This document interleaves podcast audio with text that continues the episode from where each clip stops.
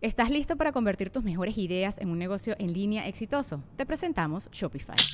Tal vez no lo sabías, pero nuestro podcast More Than Mamis es un negocio y lo empezamos por supuesto para desahogarnos y hablar sobre la maternidad, no para convertirnos en expertas de ventas y del e-commerce. Así que sí, necesitábamos ayuda para vender nuestro merch y poner en marcha nuestra tienda. ¿Y cómo suena con Shopify?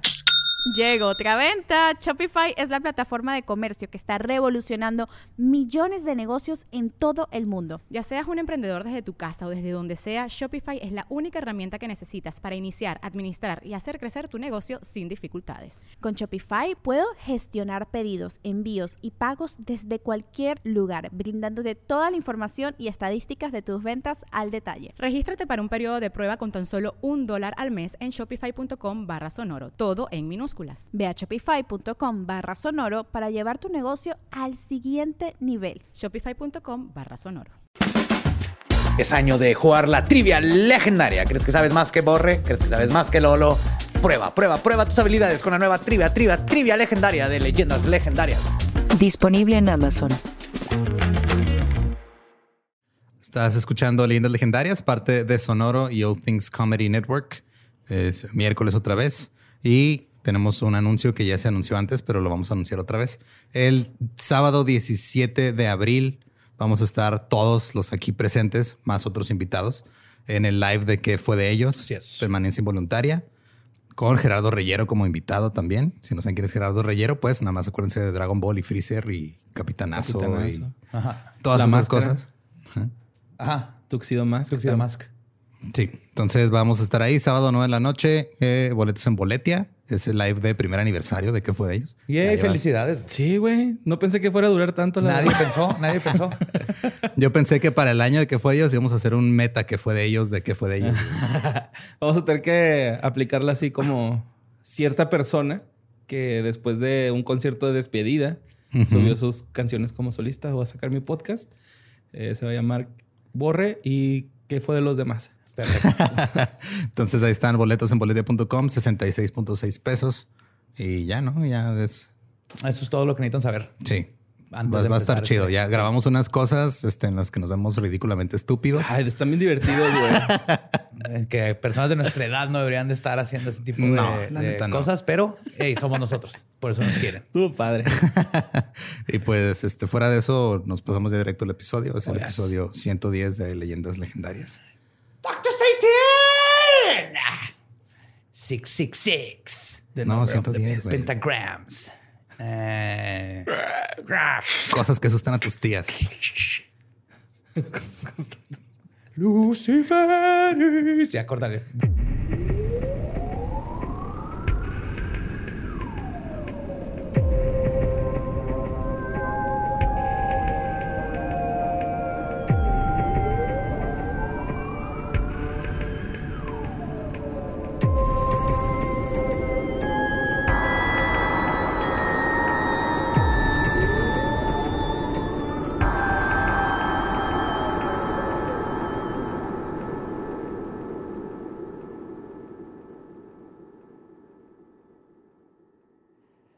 Bienvenidos a Leyendas Legendarias, el podcast en donde cada semana yo, José Antonio Badía, le contaré a Eduardo Espinosa y a Mario Capistrán casos de crimen real, fenómenos paranormales o eventos históricos tan peculiares, notorios y fantásticos que se ganaron el título de Leyendas Legendarias. ¡Yo! Bienvenidos a otro miércoles macabroso. Me acompañan, como siempre, a mi diestra Eduardo Espinosa. ¿Cómo estás, Lolo? Chido. Y a mi siniestra, el señor Borremario Capistrani. ¿Cuándo vas a aceptar que pronuncie tu apellido como italiano, Borre? Es italiano mi apellido, güey. Está bien que lo pronuncies así. Capistrani. Capistrani. Con el mongolio.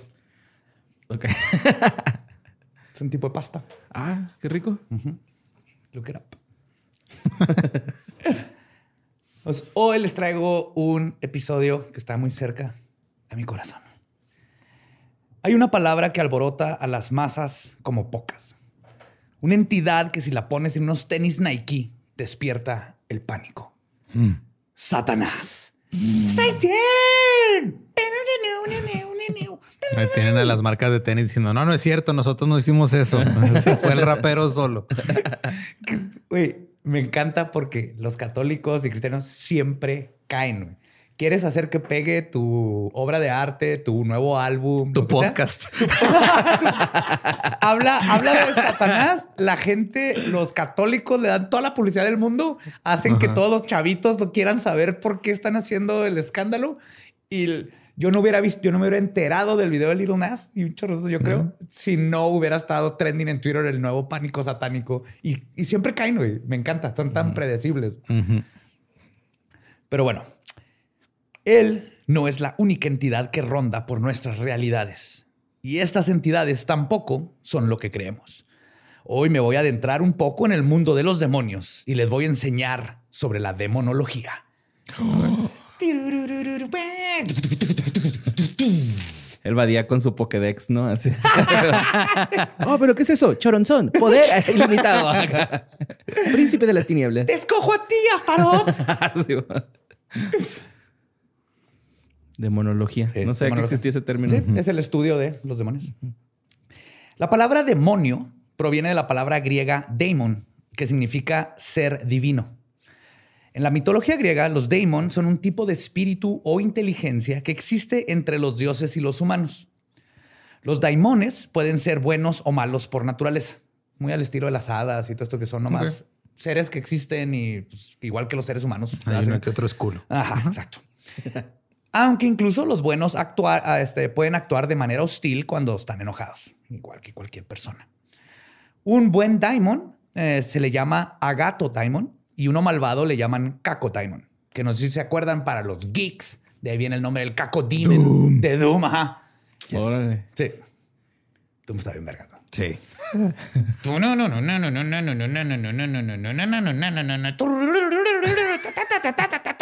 Perdón, pues ya perdí a la mitad de los, pero los que juegan Doom, puta, ahí se así tuvieron un mini orgasmo demoníaco. O sea, el cristianismo asignó a todos estos daimones y deidades paganas a las filas infernales de lo que ahora conocemos como demonios.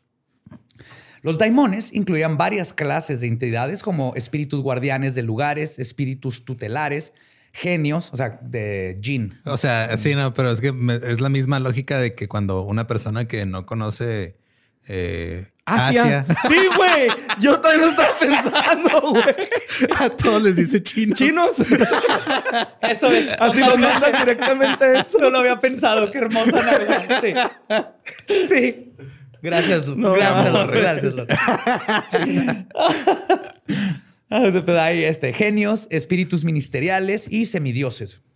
Ah, También- cabrón, espíritus ministeriales. Entonces dan más miedo que los ministeriales reales. Sí. Esos dan mordidas. Que te, te guacanazo con ectoplasma, no, güey.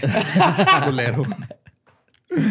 También se han asociado con las almas de los muertos y los fantasmas, las estrellas, los planetas, las plantas, los minerales de la tierra, etc.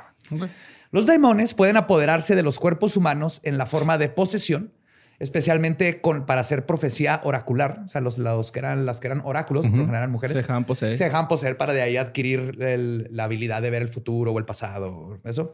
Y pueden poseer humanos para causar enfermedades físicas y mentales, mientras que otros tienen la- una naturaleza vampírica, Ok. Nada más te vampiros de absorben, energía. ajá. Ajá. Sí, te absorben energía. como los incubus y sucubus. Platón creía que todo ser humano recibe un daimon en su nacimiento y este daimon es su intuición y su guía espiritual interna. Ok. Es esa cabecita, esa voz en la cabeza que te dice. De hecho, si les gusta leer o la serie nueva está bien buena, la de Golden Compass, que se llama Instruments. Ah, his Dark Instruments. His Dark Instruments.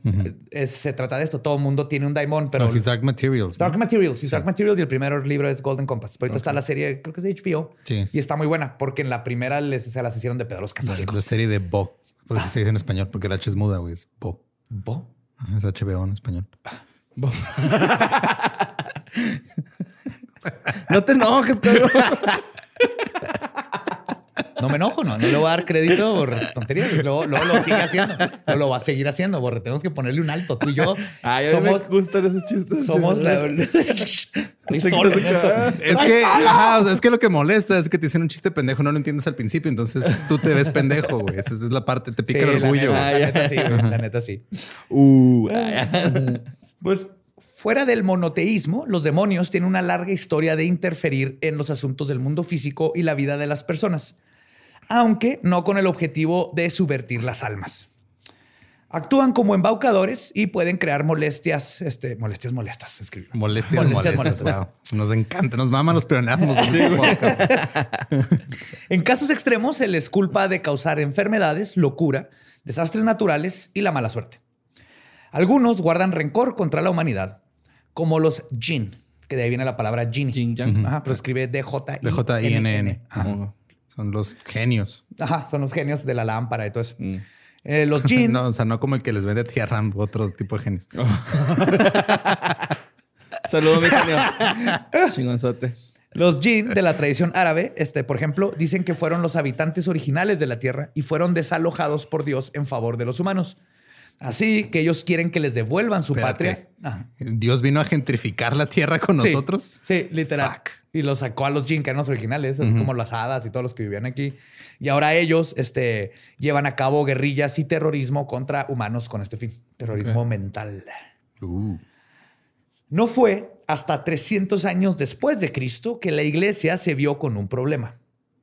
Si Dios es todopoderoso, entonces Él también es culpable de lo malo que sucede en el mundo. Claro. Es la gran paradoja. Claro, y esto no sería muy atractivo para los nuevos conversos que buscaban adquirir. Así que se, se decidió buscar en las escrituras a un enemigo totalmente maligno, la contraparte de Dios, que sería la personificación de todos los males y la cabeza de todos los demonios. Y es así como dieron con dos palabras que resolvió su problema. Satán y diablo. Las encontraron ahí en la Biblia. Satán en hebreo significa el que acusa o el adversario. Ok. Entonces, siempre que lean, si leen la palabra Satán en la Biblia, leanlo más bien como el que acusa o el adversario. Y originalmente no era un nombre propio. Satanás, como nombre propio de un ser, casi no aparece en textos religiosos anteriores al Nuevo Testamento.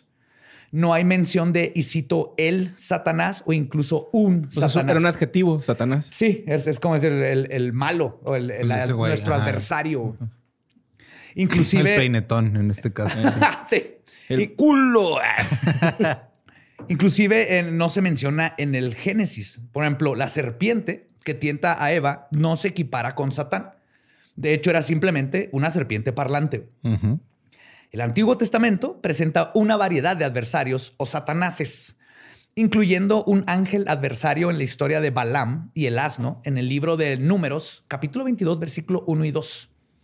Y cito, Así Balaam se levantó por la mañana y enalbardó su asna y fue con los príncipes de Moab. Y la ira de Dios se encendió porque él iba y el ángel de Yahvé se puso en el camino por adversario, por Satán. ¿Sí? Ahí lo usan la palabra Satán para algo que hizo Dios. Este, por adversario suyo. Iba pues él montado sobre su asna y con él dos criados suyos. Ahora, dato divertido sobre esa. ¿Los nota. ángeles tenían esclavos? No, no, los criados eran de Balaam. Ah, ok. Sí. No, no, los, los ángeles son los esclavos de Dios. Sí, sí. Dato divertido. En esta historia va el vato en la burra. La burra percibe al ángel que está invisible. El ángel va, lo va a matar a Balaam, güey. Porque sí, porque en esos tiempos hay una historia donde Dios se esconde atrás de un matorral para matar, creo que es a Jacobo. Y va y, lo- y Jacobo lo agarra, y lo pone en una llave y hace que Dios lo bendiga para soltarlo. güey. Porque Dios dice, suéltame, Jacobo. No, ni madre hasta que me bendigas. Y lo bendice. Pero Dios lo quería matar nomás porque sí, güey. Entonces aquí también es otro de esos casos. Pero en esta historia, la burra sí puede ver este, lo que está pasando. güey. Y eh, este, deja de moverse, evitando que le corte la cabeza el ángel con su espada. Entonces Balaam se molesta y comienza a golpear a la burra. Y cito, la burra habla y le dice, ¿qué te he hecho que me has azotado estas tres veces? Después de una discusión con su asna, Balaam logra ver el ángel. Tiempo después, una paloma embaraza a una niña de 14 años y varios años después, 100 mil personas fueron ejecutadas por ser brujas. Pero empieza con un asna que habla. Ahí viene en la Biblia. Le pegaba en la nuca y sacaba la lengua. Como el Yoshi. Pero bueno, esa es otra historia. Otras instancias donde se encuentra la palabra Satán en la Biblia es en el libro de Job, donde un Satanás, que es uno de los hijos de Dios, así se describe, camina por la tierra buscando personas para poner a prueba con respeto a su devoción a Dios. Otro Satanás, entonces aquí están refiriendo a gente que estaba en contra de las enseñanzas de Dios y que estaba diciendo a la gente que por qué creen en ese Dios, ¿no? No, no se referían a un demonio. Otro Satanás como acusador se menciona en el libro de Zacarías, en Está. Crónicas. Sí, huevo. wow, wow, wow, wow. Se tenía que decir y se dijo. O sea, aquí sucedió, güey. Ese libro con el que dan el catecismo, ¿no? En Crónicas 1, un Satanás desafía a David para hacer un censo de la gente. O sea, es, Ajá, "Hey, ¿cuánta gente vive en tu... Te reto a que sepas cuánta vive, gente vive en tu territorio. Y en el Salmo 109 se refiere a los hombres malvados como Satanás o Satanés, o sea, adversarios. Eh, el Todos lenguaje los- inclusivo. Todos están en contra de los Sí, sat- de- sí. Satanás, Satanás, Satanás, Satanix. Satanex. Satanex. En el Nuevo Testamento, Satanás se vuelve más personificado como una entidad particular y única.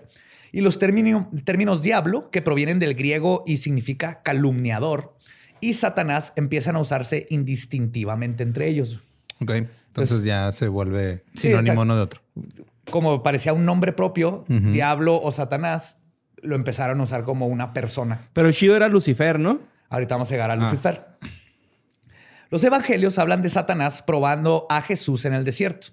En Marcos se le llama como Satanás, este, y en Mateo y en Lucas es el probador o el demonio.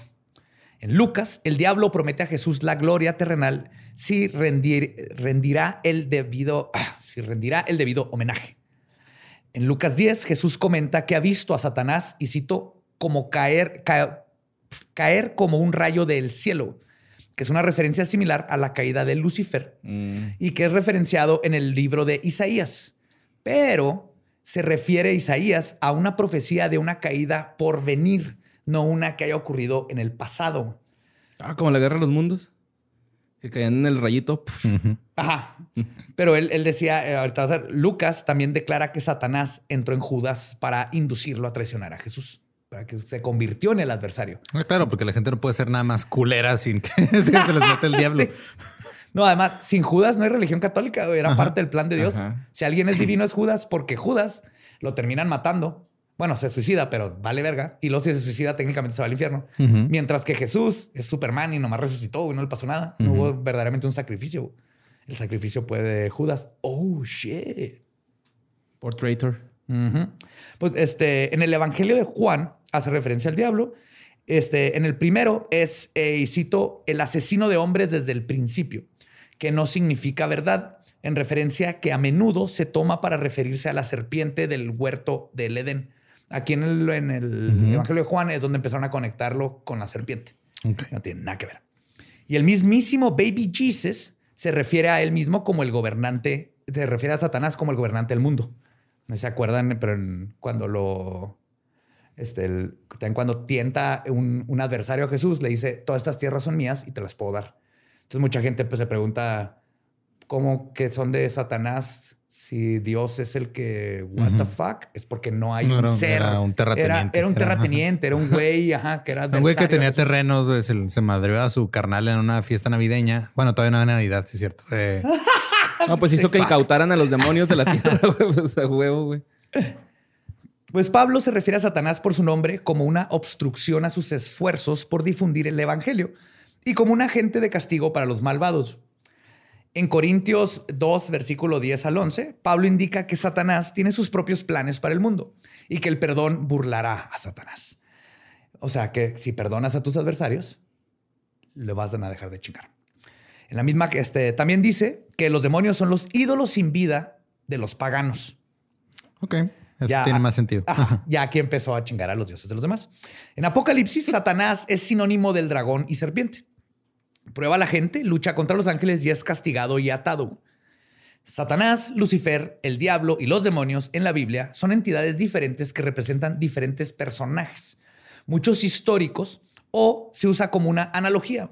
Fueron los padres de la iglesia primitiva los que se dedicaron a cimentar la identidad de Satanás como el diablo o la víbora del Edén y Lucifer. Digo, nada en contra de la lectura, pero hay demasiados agujeros en la trama, güey. Y Oh, total. Ahorita vamos a hablar No justo te eso, spoileré en el final, güey. Sí, güey.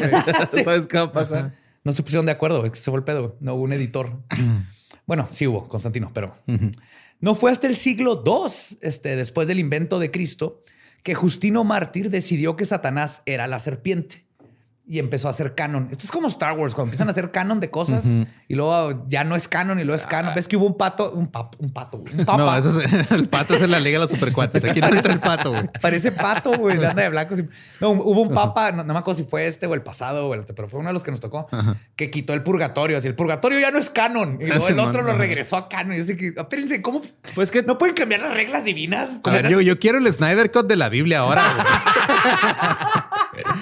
Es, es que sí era como un grupo de, de señores que se juntaba a lectura, ¿no? Y se ponían ebrias antes de leer el libro y de Sí. comentarlo, güey. Sí, sí, ahí se iban inventando, güey. Oye, esto tiene sentido. ah, pues hay que decir que es esta chingadera. Es el mismo, cabrón. Oye, oye, oye, carnal, aquí dice que una burra habla, güey, que pues lo dejamos. Sí, guacha. Silbando.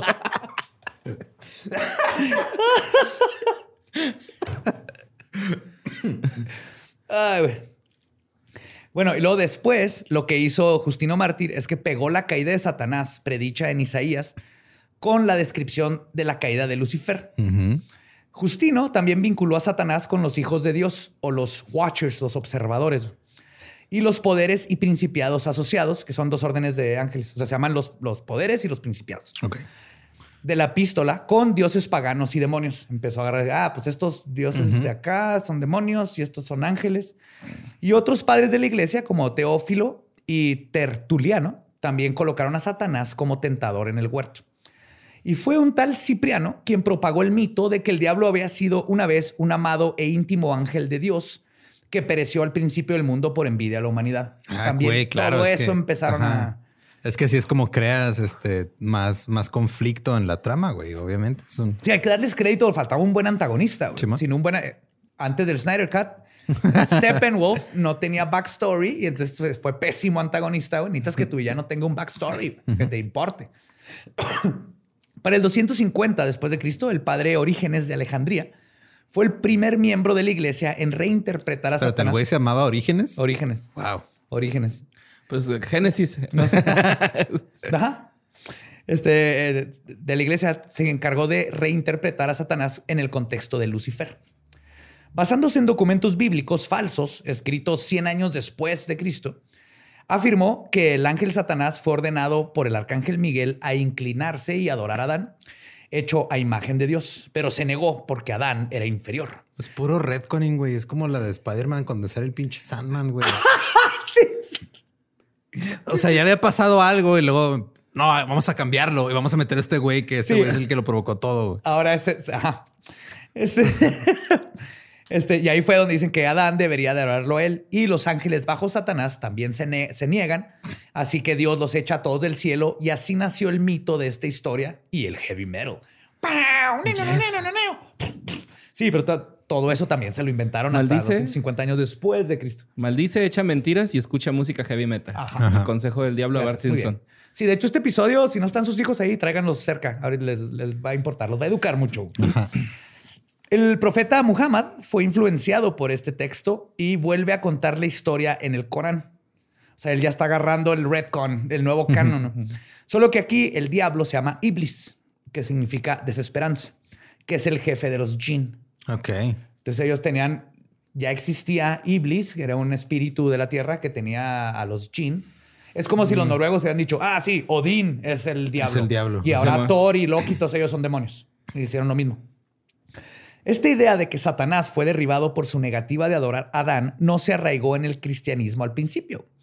Y la narrativa cambia a que Satanás está celoso de los humanos, pero Cierto. solo después de su caída. Ajá. O sea, ya que cuando ya lo mandan al infierno, antes se enoja con nosotros. Hasta se aventó una reta de fútbol, güey, con Jorge Campos y Eric Cantona, güey. Güey. Anunciazo, güey. Como 20 personas le entendieron a ese.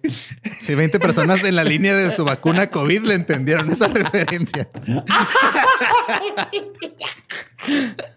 Dejen de escuchar el paya y vayan a ver el video. Pues más tarde comenzaron a identificarlo con los dioses del paganismo. se desarrolló la idea de que Satanás tenía derechos sobre la humanidad y el mundo, este, sobre la humanidad y el mundo por el pecado de Adán y Eva. Además, empezaron a decir que la redención de este pecado original se hizo por medio de Cristo, quien pagó la deuda con su propia vida. Entonces, ya 300 Sí, ya empezaron están- a decir, ajá. a mezclar ahí todo un desmadre para tú ya eres malo y tú eres malo y tú eres malo. Y Jesús te salvó. Ahora se la debes. Y, what the what? Es como cuando se sale de control el chisme, güey. O sea, empieza un chisme y luego termina en algo completamente diferente y luego de repente te llega la versión del chisme inicial y tú dices, no mames, yo estuve ahí, eso no pasó. Y luego sale güey". que estuviste platicando con Kate Renier y de, Nexium. ya no puedes hacer nada al respecto. Ya está ahí en. Twitter, ya te Te chingaste. Pero sí, muchas de estas cosas asumimos, más porque crecimos yo por mucho tiempo, que vienen en la Biblia. Cosas tan como los siete pecados capitales no, No, vienen en la ajá, Biblia. todos esos son interpretaciones, Nunca son describen- escritos de la iglesia. Fue un monje los que lo inventó. Y luego el infierno nunca lo describen en la Biblia. Eso lo hizo Dante Alighieri. El diablo Sí nunca se lo menciona, pero no explícitamente. No, No, ajá, no, exacto. No, no, nunca dicen es un lugar con fuego y te van a torturar. Y, no. Y hay Eso siete- fue Dante Alighieri. círculos, ¿no? El diablo nunca lo describen porque no existe. No son nomás el adversario hizo esto, el adversario hizo el otro. No dicen un güey rojo con cuernos y pata de cabra sacó a bailar a Jesús y luego Jesús volteó para abajo y dijo, ¡ah, la verga! Olió Pata de cabra. lugar de Ajá, y lo salió corriendo de su quinceañera y pues es la quinceañera de Jesús. Es mi, mi versículo favorito de la Biblia. güey. Qué difícil correr con pata de gallo y cabra. Como cojo feliz, así corriendo. Pero pues así es como la religión católica se hizo de un antagonista. Pero necesitaban una imagen para completar el branding. Y fue justo de los dioses paganos donde encontraron su nuevo logo del mal.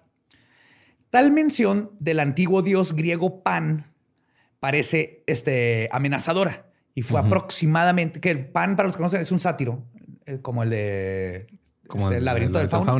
Es un sátiro, un fauno, pero este se llama Pan. O sea, es- Aproximadamente en el año 300 después de Cristo, la demonización del dios pagano Pan había comenzado. Es Nieto de Goku. No Voy a quedar sin decir esa madre, perdón. Ay, güey. No, está bien. El nieto de Goku. Sí, sí, borre. God damn it. y continuó hasta que el mundo occidental asoció en gran medida las imágenes de Pan con el diablo. Para los griegos, Pan era un pastor, era mitad cabra y mitad hombre, una entidad de la naturaleza, no el anticristo o un ser que estaba dispuesto a corromper y robar las almas de los hombres. De hecho, se la pasaba bien vergas en orgías y era, era un chingón, güey. Era, Sí, man. era el- era el alma de la fiesta y es la parte terrenal, nos re- representa la, la parte humana de, de sexo y pistear y disfrutar de la vida y, y los sentimientos. Pan era lujurioso, tocaba flautas y por lo tanto era musical.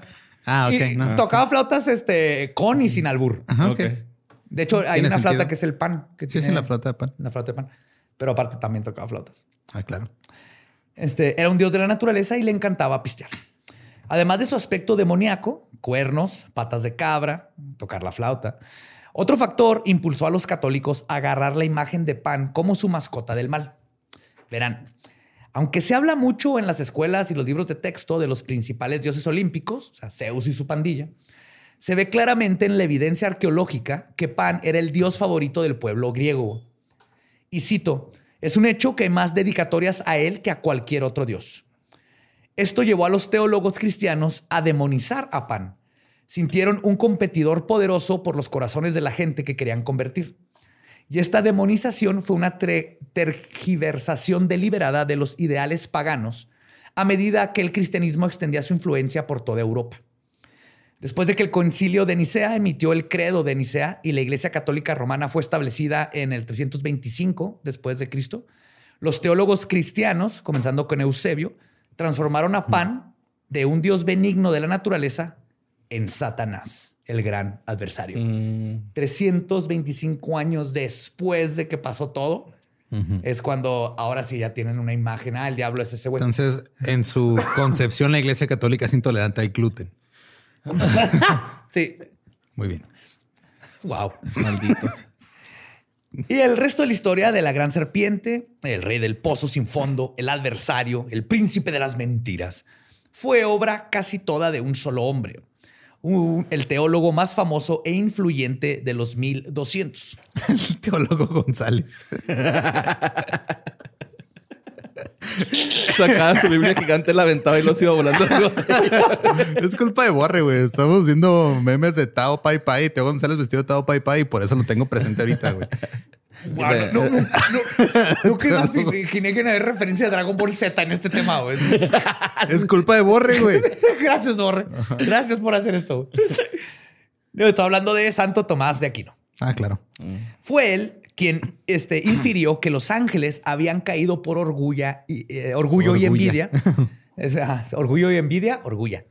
Porque los otros pecados capitales se relacionan con apetitos físicos y los ángeles no pueden tener este tipo de apetitos. Entonces aquí él ya agarró pecados que son inventados, los siete pecados capitales, y dijo, los ángeles nomás pueden tener orgullo y envidia, porque los otros, eh, lujuria y todo eso. Lujuria, ¿no? gula. Pero entonces, ¿de qué verga sirve irte al cielo, güey? O De nada, güey. Vas a estar ahí pende- pendejeando. Tienes que ir a misa todos los No días, güey, mames. 24-7, güey. No puedes masturbarte, no puedes pistear. Tienes que rezar todos los días. No van a salir los Backstreet Boys No. ni No van joints a ir Backstreet mágicos. Boys. No, güey. No. Seth Rogen nos, nos engañó. Nos a todos. engañó bien gacho, güey. Yo he Ajá. pensado en ese cielo todo el tiempo. En el cielo, que te vas a topar es a Hitler y a la Madre Teresa, güey. Ah, no. Ellos son los que están en el cielo. Pues él fue el que juntó y dijo, "Ah, ah, eh, por eso se cayeron los ángeles y empezó a agregarle canon a todo. Y agregó el detalle de que al caer se fueron al infierno, donde su función era atormentar las almas de los pecadores y que Satanás era su gobernador. No fue hasta Tomás de Aquino que se empezó toda esta mitología, no viene en la Biblia. Pero, o sea, Tomás lo... Es que no me acuerdo bien, porque sí me acuerdo haber leído algo de Santo Tomás cuando pues, secundaria católica. Ajá. Pero no me acuerdo si lo escribía como si fueran visiones que tenía o nada más era... Creo que tenía de las dos. Pero sí de las fue, sí fue un teólogo que se hacía todas estas preguntas así de, de por, qué, por qué existen los demonios. Y se inventaba el... Es el mejor escritor de fanfiction de la historia. O sea, él llenó todos estos huecos de... o sea, es así como esta... Hicieron el Fifty Shades of Grey basado en, en Twilight. En Twilight él se aventó Sí, su, ajá. ajá, Ok. su 50 y bien, bien porno, güey. Porque así los demonios y vegan y te cochan. y- ¡Ah! Padre nuestro que estás en el cielo. Así era súper nasty el Tomás de Aquino si te pones a pensar todo lo que inventó. Para el siglo XVIII, el influyente Daniel Ernst Schleiermacher, que fue de 1768 a 1834, era el ministro de la Iglesia Reformada. Él fue el que hizo que el concepto del diablo, este, no, él, él dijo, perdón, que el concepto del diablo era supersticioso y intentó reformar este invento que para él era arcaico, señalando que Jesús y sus discípulos hicieron pocas referencias directas a Satanás y que no, no era un- como un personaje. Y para él no era algo que se debería de manejar en la Biblia. Pero luego Schleierman, este, luego Schleiermacher argumentó que Satanás no existe y que no es más que una metáfora del mal. Y la iglesia le dijo, fuck you. ¿Cómo te atreves? No, Tiene ¿cómo- que ser un guaja. ¿Cómo vamos a gustar a nuestros niños para que nos hagan caso, güey? Sí, o sea, tú llega y dile, a, explícale la, la metáfora del mal a un niño de cuatro años y no vas a ver qué pedo. No. Pero llega y dile, te va a picar este con un tridente un güey con cuernos. Dicen, ah, no, pues ya no voy a decir groserías. Ajá, ya no le voy a contar mentiras a mi hermanita. Yo pensé que te iba a pegar- picar un güey con toga, güey. Con gabardino, cosas de esa madre que usan los padres. Sotana. Sotana. No, eso sí pasa, eso sí es, Sí, eso sí es de miedo de veras. Y esto nos lleva a el otro demonio más conocido, el que la gente comúnmente confunde con Satanás, Lucifer. Claro. En latín, Lucifer significa el portador de la luz, o portador de luz. Y Luz, originalmente Fer. se asoció con Venus, eh, la estrella de la mañana. Y por eso Luz, Lucifer. Morning, Morning Star, estrella de la mañana. Venus es la estrella más brillante de, de la mañana. Por eso le dicen la, la estrella de la mañana. Porque es un planeta. Pero bueno. Perdón, estrella, sí, es un planeta. esos Sí, pero no la gente lo veía y decía, ah, esa estrella brilla un chingo. Y luego ya después se dieron cuenta que no era una estrella. Era un planeta. Y luego enjuiciaron a Galileo- Galilei. Ajá. La iglesia lo- oh my God. La identidad de Lucifer como un ángel hermoso y orgulloso que fue arrojado del cielo con sus seguidores que se convirtieron en demonios se basa principalmente en la leyenda y literatura, literatura poética, como en las obras de Dante y John Milton. John Milton, el duérmase.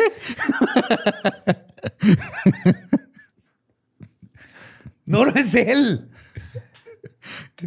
¿No? Ok. Tal vez sí, güey. ¿Qué tal si está hipnotizado para no envejecer? ¡Duérmase! Duérmase. La única referencia bíblica a Lucifer ocurre en Isaías 14, 12. Y cito, ¿cómo caíste del cielo, oh lucero, hijo del amanecer? Esta referencia es probablemente sobre el rey de Babilonia y no es más que una predicción de la eventual caída de Babilonia.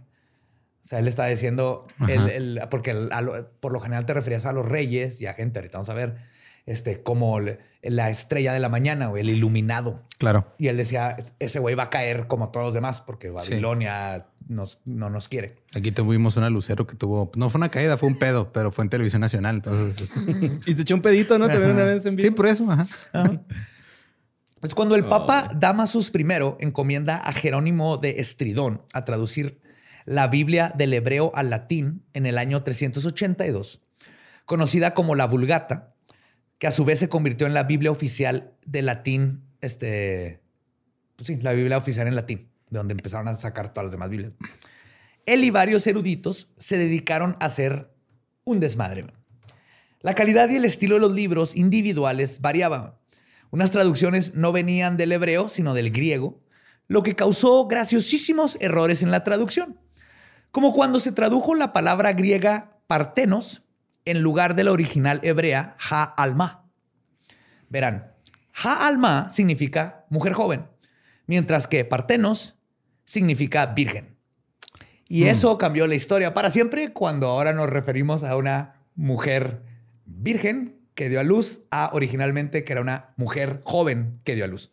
Y todo el mito de la Virgen María fue por culpa de una mala traducción. Porque la palabra para virgen en, en hebreo es betula y nunca se usa esa palabra para describir a María. Jamás. Ok, entonces, Entonces yo ya no me siento mal de cuando la cago en, en errores de ortografía así, porque ese sí nos mandó a la chingada, güey. Ese pequeñito error. Fue durante todo este desmadre que se convirtió en canon este, el mito de la rebelión de Lucifer contra Dios por el pecado del orgullo, que hizo que él y sus seguidores fueran arrojados del cielo y que los ángeles caídos perdieran su belleza y poder y ahora los convirtieron en demonios. De hecho, antes de esta nueva edición, la palabra Lucifer o la estrella de la mañana había sido utilizada, como lo mencioné antes, para referirse al rey de Babilonia y como el apodo del mismísimo Jesus Christ. ok, eso tiene más sentido. Claro, porque en Apocalipsis 22, 16 dice, y cito, yo Jesús he enviado mi ángel para daros des- testimonio de estas cosas en las iglesias. Yo soy la raíz y el linaje de David, la estrella resplandeciente de la mañana. I am the morning star. Porque el Lucifer significa alguien iluminado. Nunca fue un diablo, nunca fue un ángel, nunca fue nada. Y más que nada, no es Satanás. No tiene nada que ver. No sé, güey, esto ya nada más me suena como una campaña de Dungeons and Dragons que salió de control, güey. Parece cabrón, güey. En la Edad Media, tanto Lucifer como Satanás fueron usados como nombres para el diablo. Sea, juntaron a los, a los tres. ¿no? Lucifer, Satanás y el diablo, pues que tenía que ver otras, otra trinidad. Sí, y de hecho la Trinidad del Infierno ni siquiera es esa. Lucifer se usaba como el título de la precaída y Satanás era como el amo del infierno. Pues era Lucifer y luego se fue al infierno ya es Satanás. Empezaron ahí, pero esto fue ya entre la gente, empezó a te- confundirse por eso. El- Pero, ¿no crees que más bien fue así como de... O sea, tú, tú, Lucifer, eres un Satanás y ya por eso se le quedó el Satanás? No, o sea, más bien en la, o sea, agarraron esa historia y dijeron, este güey, o sea, como que primero agarraron el concepto de Satanás y dijeron, es nada más, es, em, no es un adversario cualquiera, nada más es un ser. Sí, cada Y vez que dijeron, este ser es el güey que se cayó del cielo. Ah, ya. Y luego después salió la historia de Lucifer, que también se quedó del cielo. Entonces dijeron, pues tienen que ser el mismo. Entonces la gente empezó a asociar a Lucifer con Satanás Ya. y con el diablo, cuando eran nomás otras palabras que tenían otro significado. Así como la gente cree que María Magdalena, la prostituta, es María Magdalena, la esposa de Jesús. Ah. Pero son diferentes. La historia de María Magdalena, Sí, de la sea, prostituta. Se les es olvida que pueden existir los tocayos desde hace miles de años. Sí, y luego la, la María Magdalena que estuvo con Jesús durante toda su vida. Incluso, ¿quién fue a recibir a Jesús a la tumba? Su mamá y su esposa. Era María Magdalena y, y María. Pero para esconder todas estas cosas que se veían medio raras y lo lees bien, la, la iglesia empezó a como a juntarlas para que pareciera que María Magdalena, que era la mano derecha de Jesús, fuera menos importante y la, la compararon con la prostituta. Que era la mano derecha, pero por un costo.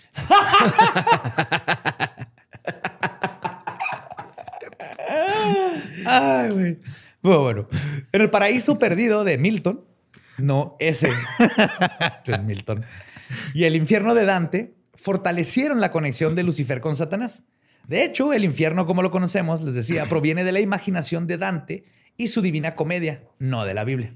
En el mormonismo, Lucifer o Helel es un brillante y poderoso arcángel que es uno de los hijos de Elohim, que es Dios y Padre, y es hermano de Yahweh, que para los mormones es Jesús. Ajá. Entonces es hermano de Jesús, güey. Esa sería una épica película. Imagínate esa escena, está Dios y lo llega Jesús así con su armadura bien vergas, güey. Así un rosario con picos. Así que, ¿qué quieres de mí, padre? Y luego en eso llega otro de acá, tutum, tum, tutum, con la armadura bien vergas. Se ve que es Lucifer y lo voltea y lo, hola, hermano. ¡Pum! Güey, y ahí se acaba el primer capítulo de la serie, güey. ¿What? Son hermanos Jesús y Lucifer. ¡Pum! Y luego back. Va a haber un, un flashback a cuando eran niños, güey, y Lucifer tenía viboritas y Jesús está comiendo su lechuga y reviviendo pájaros. Güey, ah, luego se las mando a Netflix. Multiplicando panes. Sí. La este, este, para los mormones, ellos están exiliados en la tierra y se les permite tentar a la gente. Cuando el propósito de Elohim se haya cumplido, o sea, que todos los mormones estén viviendo en su propio planeta. Claro, porque No se sabía, eh, los mormones cuando te mueres vas a tu propio planeta, lleno de mujeres. Te vas a tu esposa. Lucifer y sus demonios serán exiliados a la oscuridad exterior, completamente alejados de la luz y el amor divino. Y en las jerarquías de demonios, en la tradición mágica hermética, Lucifer es emperador del infierno y está por encima de Satanás, quien es uno de sus lugartenientes. Cuando es conjurado, aparece como un niño hermoso y gobierna sobre los europeos y los asiáticos. Wow, ok. ¿Y a nosotros qué nos toca, güey? ¿Quién nos mandan o qué? Nadie, güey. ¿Nadie? Nadie. ¿Un Tonatiuh? ¿Alguien que quiere entrarle al La quite? Cuatlique, ajá, alguien chido. Y dato divertido, güey, en el siglo XIX, Leo Taxi, un francés que sobresalió en engaños que tenían que ver con el ocultismo, perpetró el fraude de que la masonería se asociaba con la adoración de Lucifer. Y aunque el engaño fue completamente expuesto, el rumor aún continuó. Sí, se quedó ahí. Se quedó y por eso los masones son satánicos, es por un rumor que este güey. Sí, no, los masones nada más son un, un- un club muy raro. Ajá, con, con mucha sabiduría esotérica bien vergas, no tienen que ver con Satanás y Lucifer. Para los ocultistas modernos y los satanistas, Lucifer representa la sabiduría, la iluminación, la libertad, la rebelión y la redención.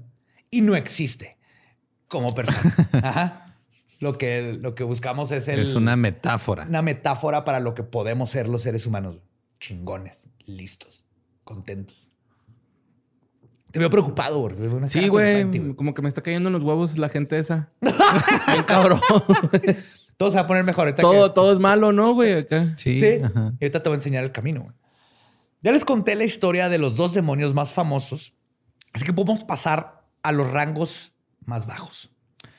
Como hay literalmente miles de demonios, ya que, como les conté, todos los dioses, semidioses, entidades y espectros fueron convertidos en demonios por la iglesia, escogí varios que encontré interesantes. Si no, sería, puede hacer todo un podcast nomás de puros demonios. O sea, demonología, güey. agarraron la iglesia católica, llegó, agarró a todos los semidioses, dioses y demonios de otras religiones, les puso su código de barras y su numerito en la muñeca y les dijo, se quedan aquí. Sí. Es un ganado. Un ganado. Simón. Era un chiste del holocausto, Borre, pero bueno, nos quedamos con Sí, ganado. yo sí lo entendí. Yo sí lo entendí. Pues me gusta que seas tan noble. Pues que eso ya fue hace mucho, ¿no? Un ganado. Eso está pasando ahorita. Pues, acompáñenme ahora, pues, a explorar el oscuro, tenebroso y peligroso mundo de la demonología. Asmodeus, también conocido como Asmodai, Asmodeus y DJ Sidonai. No te creas, no es DJ, pero sí es Sidonai. Se considera el demonio de la lujuria y los, eh, los celos. Es el demonio 32 de los 72 demonios de la Goetia del rey Salomón. Hay toda una historia que el rey Salomón, con un anillo mágico, capturó a 72 demonios y hizo que le construyeran un palacio. Todo por no pagar al bañil. Sí, güey. Pinche gente, güey. O sea, no, no, no- no están satisfechos con esclavizar humanos. Es- quiero que esto salga más rápido. Voy a esclavizar un ente mágico, güey. Un chingo, 72. chingo. 72. Ahorita vamos a ver. Aparte necesitan como cinco, ¿no, güey? No tantos. Ay, güey. Pues los principales objetivos de Asmodeus son prevenir las relaciones sexuales entre marido y mujer, arruinar nuevos matrimonios y obligar a los maridos a cometer adulterio. También es uno de los principales demonios involucrados en casos de posesión. A lo largo de la historia, ha sido considerado como uno de los más malvados de los demonios infernales de Satanás. Esto nada más es porque un chingo de vatos le han puesto el cuerno a su esposa y dijeron, no, me poseyó Asmodeus, Ah, pinche ¿verdad? Asmodeus vino y put, se metió ajá. ahí por el... Sí. Yo no quería, pero... Asmodeus me hizo Ajá, hacerlo. Exacto. Por lo general, se le retrata como que tiene tres cabezas, la de un ogro, un carnero y un toro. Todas las criaturas sexualmente licenciosas, básicamente, o sea, que representan sexualidad. Tiene los pies de un gallo, otra criatura sexualmente agresiva. Tiene alas y cola de serpiente. Monta un dragón que respira fuego y cito, y admite que le tiene miedo al agua. Wow.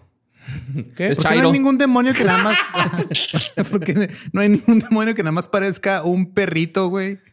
Y Sí ya. hay, Sí. sí hay así como que es un O sea, gatito, güey. Pero hay unos bien complicados. güey.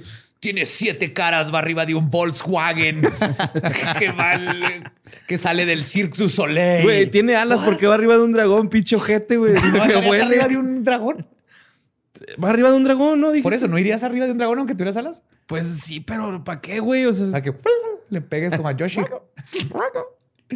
tampoco, tampoco. Esto es importante, güey. Por si. Todo esto es para que los puedan invocar, ¿eh? obviamente. Tampoco le gusta el olor de incienso y de incienso hecho de hígado de pescado. ah, no mames, luego mi favorito, güey. Acá. El copal guácala, güey. Pero el hígado de pescado, mmm, qué rico. Hígado de pescado. güey. Pues Asmodeus tiene sus raíces en la antigua Persia. güey. Su nombre deriva de Ash- Aeshma, uno de los siete arcángeles o Amarahat Spans de la mitología persa. Los hebreos lo absorbieron a su mitología, donde alcanzó una reputación infame. O sea, para los persas era, una un- divinidad, era un dios. El rey Salomón, les conté en la historia, ató a Asmodeus y ordenó que fuera golpeado. Después lo comandó para que declarara sus actividades. Sí, agárrenlo a bachones. Sí. en las tres cabezas. ¿Quién es su madrina? Asmodeus era una PGR por sí solo, güey, con su anillo. güey. Salmón. Salomón, perdón. sí. Asmodeus dijo, y cito, soy el renombrado Asmodeus. Causo que la maldad de los hombres se esparza por todo el mundo. Siempre estoy tramando conspiraciones contra los recién casados.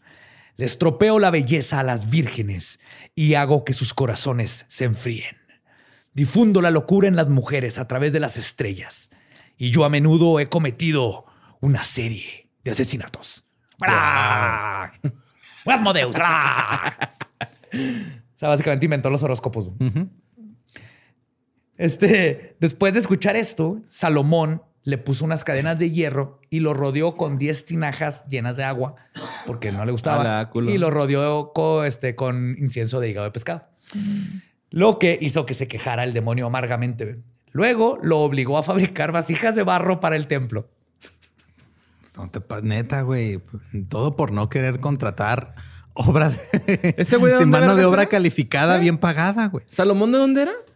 ¿Dónde? El rey Salomón del Medio Oriente. güey, está- Rey Salomón de- era so- socio de Salinas Pliego, ¿no? Eso me suena, eso me suena, güey.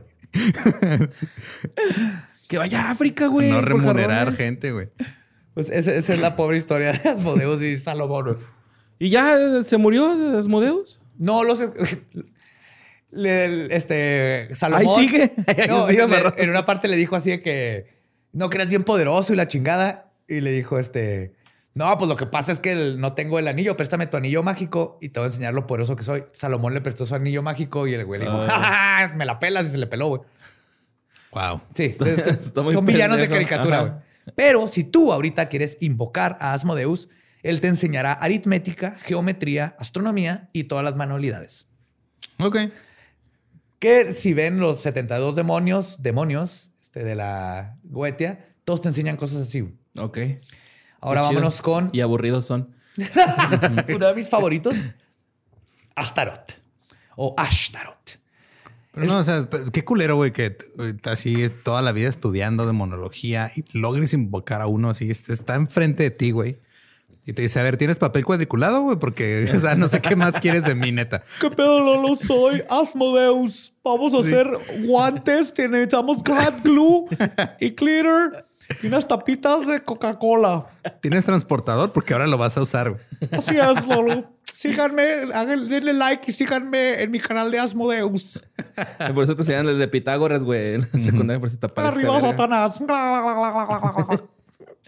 Pues Ashtaroth se convirtió en demonio cuando los católicos decidieron satanizar a la antigua diosa madre fenicia de la fertilidad, Astarte o Ashtoret, también conocida como Ishtar o Ostara o Eostre, porque el- eran de los fenicios y los alemanes y en todos lados. Que ahorita que fue Semana Santa, Ostara o Estore, de ahí viene Easter, de ahí viene la Pascua. Entonces celebramos este, la Semana Santa y Pascua no es por Jesús. Eso se lo inventaron también esa fecha. Es para comer capirotada, güey. Es para ¡Cállate con esa eso. güey! Pero la razón por la que en Pascua se usan conejitos y huevos es porque es la temporada del renacer, de la fertilidad. Y lo que Sí. representa fertilidad es el conejo y los huevos, porque es la primavera, es cuando regresan todas las plantas y las cosechas. Y los católicos dijeron, vamos a chingarles esa fecha, güey. Este es ahora el, el cumpleaños de Jesús. No, el cumpleaños, bueno, su resucitación. Resucitismo. hojaldras, güey. Ajá. Resucitación. Pero si, celebraron Pascua, ¡eh! celebraron fiestas paganas. Díganle Es como la de las papás. niñitas groseras, va, güey. El que le sopla el pastel, güey. Estos putos. Hail Ostara. Caen gordos, güey, neta. Pues bueno, Para agregar insulto a la herida, los católicos además la convirtieron en hombre, güey. Hmm. Porque Astaroth es hombre. Lo convirtieron en uno de los ángeles caídos y el 29 de los 72 espíritus de Salomón. Según la tradición judía, era un ángel de alto rango, ya sea uno de los serafines o un príncipe de tronos antes de su caída. Astaroth es un gran duque, comanda a 40 legiones de demonios y es el tesorero del infierno. O sea, ese güey es al que le cae el SAT. Pobrecillo, güey. Qué pinche estrés. ¿Sabías que había tesoreros en el infierno? Pues claro, borre. No mames. Él es uno de los tres demonios malvados supremos junto con Belzebub y Lucifer, la trilogía, la, la La Trinidad. satánica trinidad. ajá. Y en el Gremur- Grimorio Verum, o el Gran Grimorio, que datan del siglo XVIII, dicen lo mismo. Y en el ah, Lemegatón aparece como ya sea un ángel hermoso o feo, montado en un dragón, sosteniendo una víbora. Posee un hedor poderoso y aliento apestoso.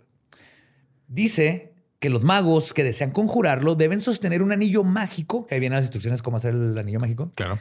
Debes de sostener el anillo mágico frente a sus caras para protegerse ellos mismos contra el olor. O sea, el anillo es para que no habían tic-tacs y Ajá. chicles en esos tiempos. O sea, Ese güey, anillos mágicos. neta, me ruge bien culero, güey. Tú sabes, güey. Tú sabes.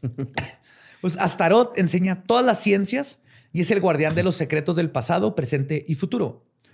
Es invocado en rituales nigrománticos de adivinación y cuando lo quieran conjurar en ritos mágicos deben realizarse, y cito, los miércoles por las noches entre las 10 y 11.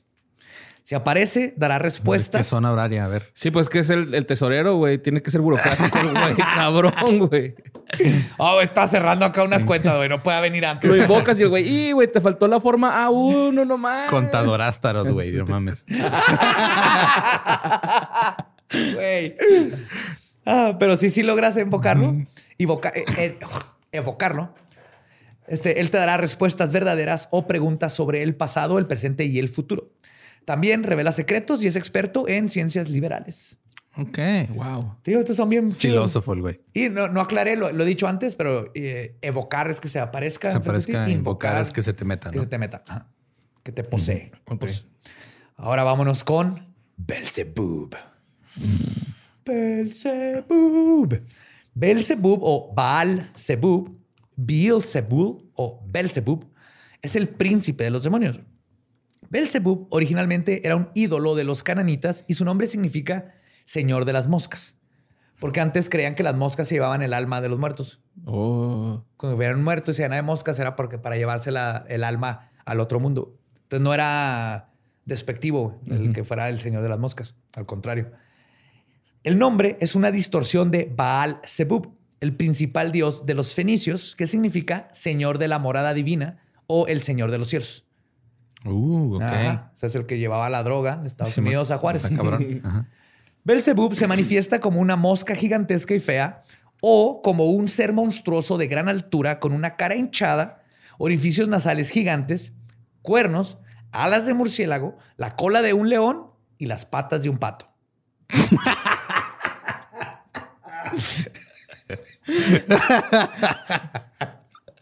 Ey, ustedes tienen miedo a los demonios. ¿Para qué se ver eso?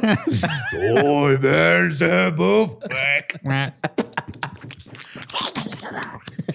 camina.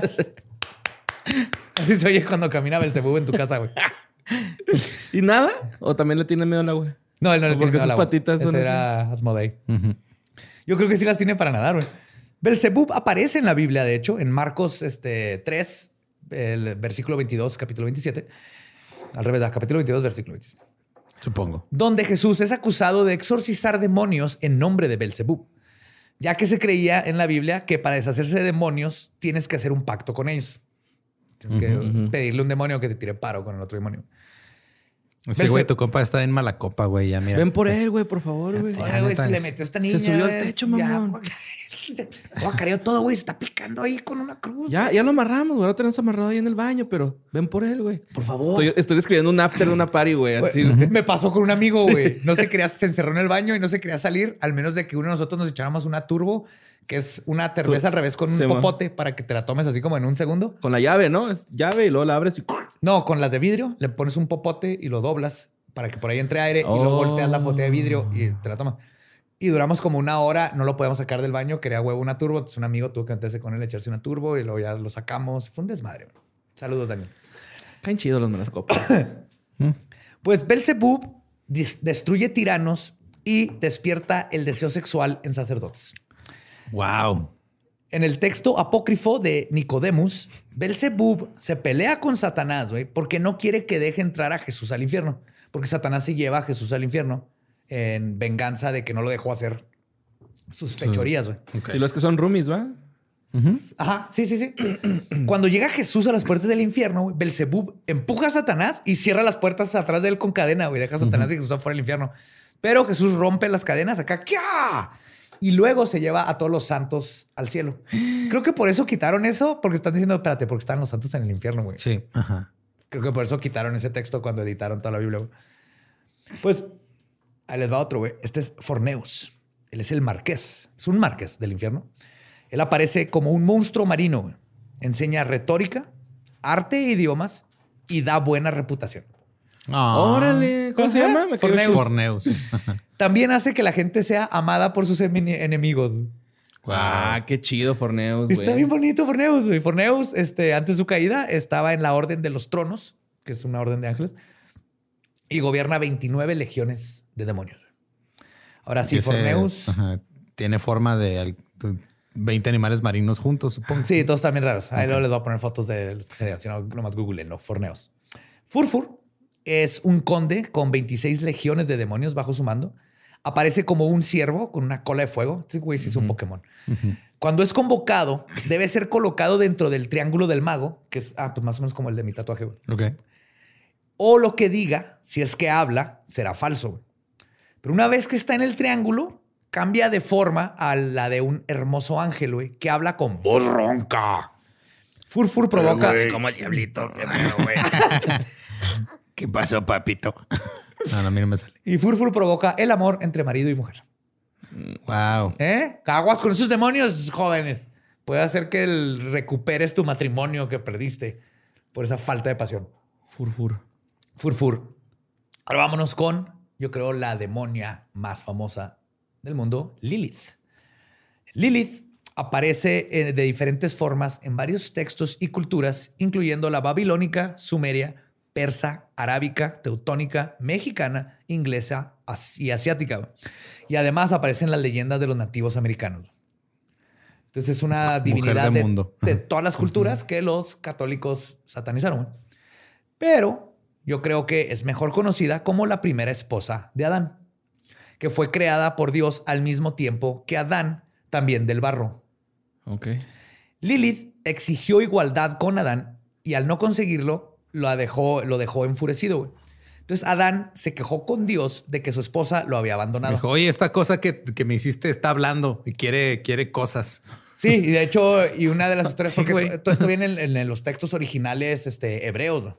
Que que es de donde se robaron todo para hacerlo la religión católica. O sea, el, el Antiguo Testamento es todo hebreo. Y luego nomás dijeron, y ahora vamos a inventarnos todo lo nuevo de Jesús. Y es donde dan el brinco. El Nuevo Testamento. Pero en los textos hebreos viene Lilith. Entonces crea, y, y una de lo que dice ahí es de que este, Lilith quería estar arriba a la hora de coger y Adán no quería, a huevo la Ah, quería. pendejo, tan chingón, ¿no? Y el Lilith la... Todo el panorama, güey. No, pendejín. Exactamente. Y por eso fue la última razón por la que Lilith dijo, ¿sabes qué? Fuck you. Y se fue a la chingada. Y entonces, cuando se va, es cuando Dios crea a una segunda esposa y después a Eva. güey. Eva es la tercera esposa de Adán. La segunda esposa la creó de la nada. Empezó de adentro hacia afuera, o sea, los órganos y luego los músculos y luego la piel. Y este güey se culió. Sí, y Adán Sí, cuando la vio huevo. dijo, "¡Ah!" y entonces Dios dijo, ahí está tu, tu nueva novia. Dijo, ¡No! Azúcar, Adán flores. sí era un pinche... Y muchos colores. este, el- y entonces Dios la desapareció ni nombre le puso, nomás la deshizo. Por eso luego duerme. Se vomitó Dios. No sé. Me mamé. Uh, Perdón, hijo.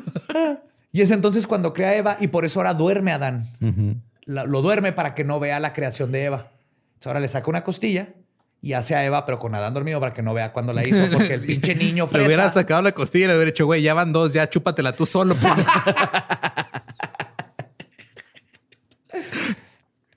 Y de hecho, si quieren ver así los rastros, güey, el apéndice de estas leyendas, ¿Por qué no eres como los delfines, cabrón? Que matan un pez y se masturban. Todo quieres. O sea, que sí camine, pero que no hable. ¿Quién te entiende, cabrón? Y güey, un pinche chiple horrible, güey. Culero el Adán, güey. Sí. Y este, si quieren ver así de dónde viene, esto es evidente, todo lo que les estoy contando, en el libro de Génesis 2.23, donde Adán dice, y cito, esta sí que es hueso de mi hueso y carne de mi carne. Se llamará varona, porque del varón fue sacada. Originalmente era varona. Entonces, las versiones varían, pero todas mencionan un esta sí o al fin. Esta sí que es carne de mi. Hablando de que Lilith era su. su, ¿cómo Su se llama? par, Su equivalente. su equivalente. Hasta que salió Eva. Y ahí viene la Biblia. Y esa frase se quedó porque venían de la historia de los editores. Pues si pinche Lilith sabía que era toda madre, güey. Lilith es una chingonada, por eso es la imagen ahorita del empoderamiento femenino y del de este, el, el movimiento feminista y de las brujas y todo. Lilith es una chingonada lo que representa. Y las versiones varían, pero este, les digo que todas mencionan un esta sí o al fin. Pues cuando Lilith se fue, Dios envió tres ángeles a Zambi, Sansanbi y a Semangelaf para que trajeran a Lilith de vuelta al Edén. Los ángeles la encontraron en el Mar Rojo, donde estaba tirando pari y orgías con todos los demonios que vivían afuera del Edén. Y la amenazaron con matarle 100 hijos demonios diarios a menos que regresara a Adán. Ella les tiró un dedote y por eso la castigaron. Entonces Lilith se vengó lanzando un reino de terror contra las mujeres en el parto y contra los bebés recién nacidos, particularmente los varones y hombres que duermen solos.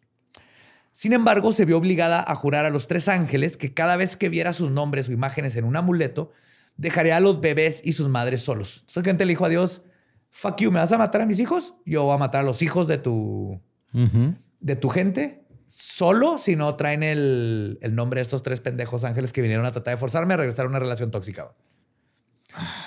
Es, Y- es demasiado. Hay demasiadas condiciones. Es demasiado complejo. Es. Ya no me acuerdo tantas reglas. Pero Lili de todas mandó a la, madre, a la chingada. Adiós, güey. Adiós. Pues después de que Caín, esta también poca gente se lo sabe, después de que Caín mató a Abel. Adán se negó a tener sexo con Eva por 130 años porque no quería tener más hijos. Ah, como mama ese es que sí saben que Adán y Eva vivieron como Casi 900 años. una ¿no? cosa así. ajá. Por 130 años, Adán está así que "No, para eso son los hijos, para que los maten. Y uh, estaba deprimido, güey. Le entró en depresión cuando le mataron a su hijo. Pero durante estos 130 años que no estaba teniendo sexo con eh, Eva, estaba teniendo sexo con Lilith, güey, que lo visitaba para tener este ¿O sexo. sea, era su amante? Sí, y tuvieron varios hijos. Uno de ellos se convirtió en rana. Wow. Güey, apenas te iba a decir que Adán y Eva son los pugs de la humanidad, ¿no? Así encerrados en un planeta, güey, cogiendo para poblar la Tierra. Sí, de hacer esa especie más. güey. Ahora vámonos con un demonio que creo que todos conocen, Paimón. Mm. Paimon, que salió en la, en la película Hereditary. de Hereditary. Si no han visto Hereditary, tienen que ver Hered- Hereditary. La- Simón. del, eh, hereditario. ¿Cómo le pusieron en español? En español no sé. La herencia. El heredero. Her- la- la- Supongo que le pusieron algo de, de Sí. El diablo en el ático, una Ajá. mamada así. ¿Y cómo se llamó el demonio? El punto es que si vieron Her- Hereditary, van a conocer a Paimon. Y los que no, vean Hereditary, de las mejores películas de terror de los últimos 10 años. Pues Paimon es el noveno de los 72 espíritus de Salomón.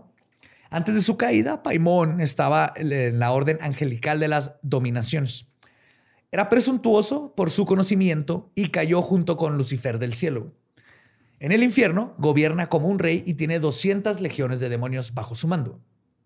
Cuando es evocado, aparece como un hombre coronado sentado sobre un camello, precedido por muchos músicos con trompetas, címbalos y otros instrumentos. Ok. Entonces, ya Entonces, con toda la ajá. güey. Se le va a Es Aladín, güey. güey. "Eh, is in the house. Trae su banda, su hype man. house. Yeah. Lo describen como que tiene una voz rugiente y enseña todo sobre las artes, ciencias y secretos. Subyuga a la gente a la voluntad del mago y da buenos familiares. Que en la magia un familiar es como un ayudante, es como tu Pokémon. El Salem de Sabrina. El sí. Salem de familia es un familiar, ajá, un familiar. Ajá. Y luego vámonos a otro gran demonio de películas y que acabo de mandar pedir este, en una peda. Pazuzu. Compré la estatuita del exorcista. Ajá. Es el del exorcista. ¿Te acuerdas del Antonio, exorcista? Sí, güey, pero ese güey nos visitó, güey. No, ese es este Soso. Ay, sí, sí. Este es Pazuzu. Pazuzu. ajá. Pazuco. Pazuzu es una deidad de Asiria, eh, Asiria y babilónica convertida en demonio. Tiene su origen en el primer milenio antes de nuestra era. Se dice que envía enfermedades, pestilencia y plagas a los hogares. Pazuzu tiene los pies de un águila, las patas de un león, la cabeza de un perro, la cola de un escorpión, ojos saltones y cuatro alas. Pazuzu gobierna los cálidos vientos del desierto de Arabia que marchitan cosechas y era a quien le llamaban para detenerlos. Ok. Ajá, entonces era, el- o sea, porque no era que fuera bueno o malo, sino Ajá. que lo malo es de él. Entonces, para que no venga eso malo, es decirle, eh, güey, Eh, tira güey, paro, ajá. que no caiga estos vientos. También se le invocaba para pedirle que proporcionara protección contra enfermedades transmitidas por el aire. Mira. Nos mira. hubiera tirado un paro güey. Sí, totote güey. Pazuzu ahorita, Pero no. Vamos a decir que es malo. Véngase, Pazuzu. Capitán. Pues figuras de la cabeza de Pazuzu se colocaban en las ventanas para protegerse de la Mastu, la diosa babilónica de As- y Asiria del mal. Ok. ¿Qué? ¿La No, Mastu? No, no, no, todo bien. Ajá. No quiero que digas que, que te damos vergüenza por nuestros chistes. Según Irving Finkel, que es el curador del área de escritos mesopotámicos y culturas del Medio Oriente del Museo Británico, la Mashtu era la ex esposa de Pazuzu y por eso no soportaba verlo. Ok. Entonces la gente usaba a Pazuzu para cuando llegara la Mashtu, para así que, ah, este pendejo. hijo de tu verga, te voy a quitar la casa, culero. Y se iba y no te mataba a tus niños Porque le la quitaban las Mashtu- cerraduras a los caballos. a los carretos. La Mashtu era como una tipo Lilith que mataba a niños. Pero no tiene la historia de Lilith. La Mashtu sí es, es una hija de la chingada por ser una hija de la chingada. Y de hecho, la Mashtu generalmente se traduce literalmente como demonia. Ella es espantosa en apariencia, con cabeza de león, dientes de burro, un cuerpo peludo, pechos desnudos, manos manchadas de sangre con dedos largos y uñas y patas de pájaro. A veces tiene orejas de burro y le gusta amamantar cerditos bebés. Ay. Entonces un día ibas a tu granja y Los ya estaba. No mames. ahí estaba la Mashtu así, chúpele, chúpele. Puerquito. Que qué bonita, es lo único bueno que hace la Mashtu. Mámele, pinche marrano.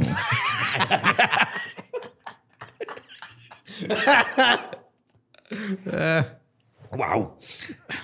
No. Ahora, Beleth, Bilet, Bilet o Bileth es un terrible demonio y rey poderoso que gobierna sobre las 85 legiones de demonios.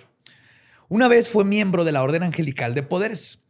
Cuando es evocado por el diablo, por el diablo, por el mago, Beleth llega en un caballo pálido, precedido por también muchos músicos tocando trompetas y otros instrumentos. Hey, todo el mundo es DJ ya ahora. Claro, ajá. está chido, güey. Pues llevas tu propia banda, Ajá, güey. pues claro que tú llegas a, a presentarte, güey. Tienes que dar una buena primera impresión. güey. Yes. La primera vez que es evocado, llega molesto y debe ser enviado a un triángulo mágico por el mago apuntándole con tu varita mágica, que tiene que estar hecha de avellana, de madera de avellana, Ok. y, la- y en- al sureste. Entonces dices, eh, métete a tu triángulo, tu triángulo. Una vez ahí, debe ser tratado con gran cortesía. Pero si el mago muestra miedo, Beleth le perderá el respeto para siempre. Uh, para siempre. Ya, ya sí. te va a decir, nah, ese pinche vato no Che vale perilla. verga, No, vale. Culo. Sí. El mago debe le proteger. va si, le, si le huele el miedo, le va a decir que ¿para qué, pa' qué tienes piernas? Si vas a andar de culo. Pues el mago debe protegerse usando un anillo de plata en el dedo medio de la mano izquierda que tiene que sostener frente a su cara. Si Peled se niega a cooperar, el mago debe ser contundente con sus órdenes. Y si esto no funciona, una botella de vino siempre ayuda a suavizar a que Peled coopere. Claro. Ah, es alcoholicón, catarrín. La Mari, Me güey. gusta la Te digo que fiesta. son buena vibra todos, güey. A mí lo que se me. Todas, güey. digo, a, a mí lo que me sigue pareciendo ridículo es de que son estos seres infernales, tienen legiones de demonios Ajá. y tienen que hacer un mago con una varita, caso un mago con una varita de avellana y un anillo, güey. Y ya Exactamente, va, hay poderes, güey. Sí. Y aparte, Así o no, mi único enemigo, la trigonometría, es un triángulo equilátero. no, o sea, No mames, porque soy el demonio del arte, güey. no te esperabas tres ángulos de 90 grados. Demonio maldito. no, porque eso no se puede. En un triángulo no se pueden tres ángulos. Ah, no son ¿no? 180 en total, ¿verdad? Ah, pues por eso no se lo esperaba, güey. por eso no se lo esperaba. Nadie se espera un triángulo con tres ángulos de 90 grados. Sería así. ya estamos regiendo los ángulos con sus dedos. Se- Sería, una, que sería un cuadrado, Un sin un lado, güey. Ajá. Ajá. Así. Ajá. Ajá. Cuadrado sin un lado. Un descuadrado. Ahora, Belfegor, güey. Belfegor. Les quiero presentar a Belfegor, Belfegor. Pongan atención, por favor. Él era un dios de la cultura moabita que fue absorbido por la tradición hebrea y luego el cristianismo como un demonio mayor. El nombre Belfegor significa señor de la apertura o señor Baal del monte Fegor. Baal Fegor. Ah, Y luego terminó como Belfegor. Pero era el Baal del monte Fegor, que era otro Baal. Como una deidad este, moabita, era conocida como el Baal Peor y gobernaba sobre la fertilidad y el poder sexual. Era representado con objetos fálicos. En el Cábala, Belfegor era un ángel de la orden de principios antes de su caída. Es un archidemonio que forma parte de la contraparte demoníaca de los ángeles que gobiernan los 10 sefirots del árbol de la vida. No mames que hay ángel, digo, demonios pelirrojos, eso no me lo esperaba. Hay ángeles pelirrojos. Sí, pues ya no tienen alma. Todos los pelirrojos son ángeles, güey, porque no tienen alma ya. Y él gobierna el sexto sefirot. El sefirot en el árbol de la vida, de hecho es mi tatuaje está en medio. Son los sefirots y él es el número 6. Que obviamente se lo robaron de allá los hebreos, pero bueno. Cuando es evocado, aparece sentado sobre una letrina. Porque el excremento es la ofrenda de sacrificio que pide, güey. Como se aparezca, le tienes que dar caca. Uy, Y- yo y aparece en su propia letrina, güey. güey. el santo patrón de la cotorriza. ese güey. Y ahí van a ver los. El- el- su dibujo está bien verga. Estás en un tronito de madera, así en, un- en una letrinita de madera, güey. Oh. Y así se aparece, güey, enfrente de ti cagando, güey. En la demonología cristiana, Belfegor es la encarnación de uno de los siete pecados mortales, la pereza. Y es caracterizado por su negligencia y apatía. En una ocasión salió Como del... yo. es tu tótem, güey, Belfegor. De hecho, dice, Negligencia y apatía, güey. Dicen, güey, que en una ocasión salió del infierno Belfegor para, y cito, investigar el matrimonio. güey. Entonces, vivió como un ser humano, se casó y tuvo toda una relación para experimentar con los placeres sexuales. Pero horrorizado regresó al infierno, güey. Y cito, contento de que el coito entre hombres y mujeres y el matrimonio no existe en el infierno. Esa chingadera yo no la quiero. A ver. ¡No! O sea, literal, pido que me den mierda y no quiero eso. No quiero estar casado. Esa institución está mal. Eso es sexual. Sí, es totalmente asexual, Belfegor. Es difícil de conjurar, pero si una persona es exitosa en su evocación y a Belfegor le cae bien él o ella, el demonio otorgará grandes tesoros y riquezas, así como la capacidad de hacer descubrimientos y crear invenciones de todo tipo. Oh, fucking Belfegor. Ajá. En el infierno gobierna los inventos y descubrimientos y sirve como el embajador infernal en Francia. No estoy inventando nada de esto. Porque huele a caca. güey. No sé, güey. pues sí, No es sé, de la letrina, no sé por qué, güey. Pero es el embajador infernal de Francia. Que aparte con él me enteré que cada país tiene sus embajadores, aparentemente, güey. Ok. Ay, cabrón. Ay, güey. Y es que si se fijan, todos estos, los demonios representan como ideas de lo que quieres tener, güey. Conocimientos, arquitectura. Y para mí es como... la- la- Baguettes. es, baguettes. es de las ideas, las frecuencias con las que pensamos en ideas se queda ahí arriba y eh, los símbolos de cada demonio es como la estación de radio en la que meditando te tienes que conectar para tener esas ideas del consciente colectivo. Entonces te dicen, si te, si te pones en 107.5 puedes aprender arquitectura. Y es como este consciente colectivo que nos conecta. Nomás que todo esto lo convirtieron en demonios. Y luego la iglesia dijo, no te metas con esos güeyes. Pero es más que nada porque, güey, no, no, mantente ignorante porque si no, no te vas a creer lo de la, el asna que habla y el, la víbora que le comió los huevos a Adán O sea, el conocimiento es el peor enemigo de la iglesia. de cualquier institución religiosa, exactamente. Pues aquí si le pones en la 107.5, te salen un bandón. Qué chingón. Pero pues finalmente les voy a hablar de uno de los demonios más temidos en los círculos ocultos medievales. ¿El chico?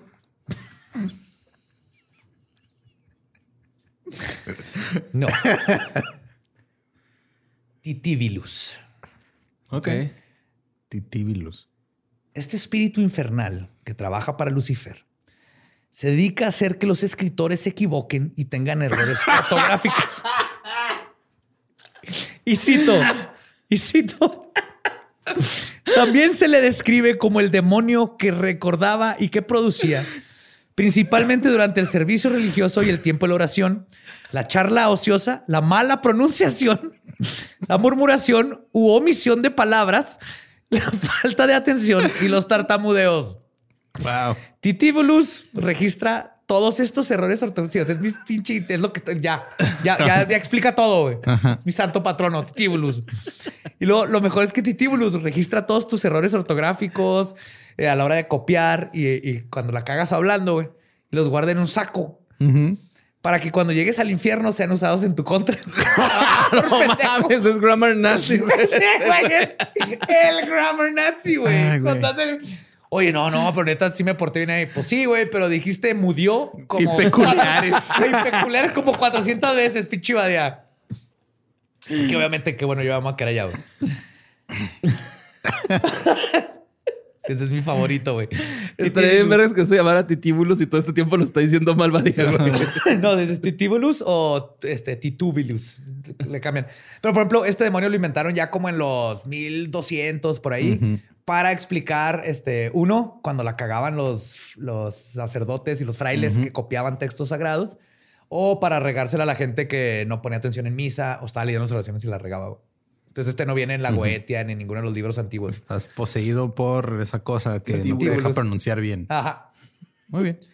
Pero bueno, antes de concluir, sé que algunos de ustedes podrán estar nerviosos de que al escuchar todos estos nombres o estar hablando de demonios, se abra una puerta y sean invocados por accidente, aunque no sé a quién le molestaría que llegara un güey y te enseñara arquitectura. Sí.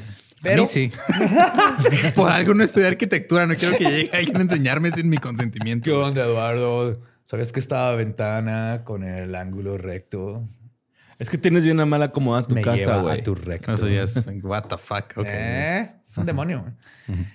Entonces, entonces los voy a dejar con una oración de protección para que se duerman a gusto una noche, que se sientan bien, porque los quiero y los amo. Así que nomás repitan después de mí. Repite después de mí. Ángel de mi guarda, dulce compañía, no me desampares ni de noche ni de día. No me dejes solo con José Antonio Badía. Amén. Ay, no me va. ¿listo ahora? Timo Cameron Forci, Tico Macaron Forci. No. Metocite Prumos y Dumaso, Mitusite Promo Samus. Elivisa Alfrois Fuventrotti. Elivisa Alfrois Fuventrotti. Fuventrotti. sí. Y maldita dislexia, acabamos de invocar a Belzebub. Ok. Esa no era protección, era Pinche invocación. Badía, mamón. Y Qué bueno nuestro que me podcast equivoqué. se ha acabado. Esto ha sido palabra de Belzebub. Oh yeah. Gracias por repetir con nosotros. Belzebub, love you, buddy. Y esa es la. hay- si quieren saber más de demonios, ahí les vamos a dejar el, el SOS. La mayoría, hay una enciclopedia muy buena, es la enciclopedia de demonios y demonología de Rosemary Ellen Gooley. Pero lo vamos a poner en los show notes. Ahí vienen absolutamente todo. La historia es buenísima, pero creo que lo importante es saber que todo eso se lo inventaron en la iglesia para que le tuviéramos miedo a nuevos conocimientos. Porque para era un buen pedo, güey, todos. Todos. Y para chingar otras culturas, más que nada. O sea, pues que todos representan algo y nada más lo que hicieron fue todo. Voy a tomar todo lo que representa algo que no me conviene y lo puedo decir que es malo, güey. Ajá, porque en el monoteísmo dijeron nomás puede haber un dios. Entonces todo lo demás es demonio, incluyendo todas las religiones que nos topemos, sus dioses, demonios. Sus este, fantasmas, demonios. Sus santos, demonios. Todo, todo es demonio que no sea Dios y Jesús. Todo es demonio. Y de ahí viene, y entonces hay que mantener ese miedo para que la gente no descubra esas verdades, porque lo va a decir, oye, espérate, pues si nos están mintiendo con esto, ¿con qué más nos están mintiendo? Pero todos los demonios, como decían los griegos, viene de este, este ser divino que tenemos todos, que es este instinto y, la, y el conocimiento y la sabiduría. Y siempre han representado eso los daemons. Era importantísimo tener tu daemon. Ok. No, pues Nuestra alma, güey. hay un chingo. Es que sí, o sea, me, me acordaba de algunos que mencionaste. No me sabía el de la ortografía, güey. Se mamó. ¿No te sabías el de la ortografía? Ese No, es mi güey. favorito, güey. Es todo el pedo, güey. Titíbulos, güey. Está bien chingón, güey. A mí me cayó bien el Chairo, güey. El Chairo. Ajá, sí, el que no le gustaba el agua y el, la emulsión Asmodeus. Scott. El asmo- Ajá. Asmodeus, tengo La tatuado. emulsión. Sí, güey, se- y luego se lo hizo pendejo bien verga. Güey, presta tu anillo para que hagas mi poder. Ah, estúpido. Ay, culo. Bye. Me cu-. Pues bueno, este, recuerden que nos pueden seguir en todos lados como arroba leyendas podcast. A mí me encuentran como arroba ningún Eduardo. A mí como arroba Mario López Capi. A mí me encuentran como El Va Diablo. Nuestro podcast ha terminado. Podemos irnos a pistear. Esto fue palabra de Belzebub y Asmodai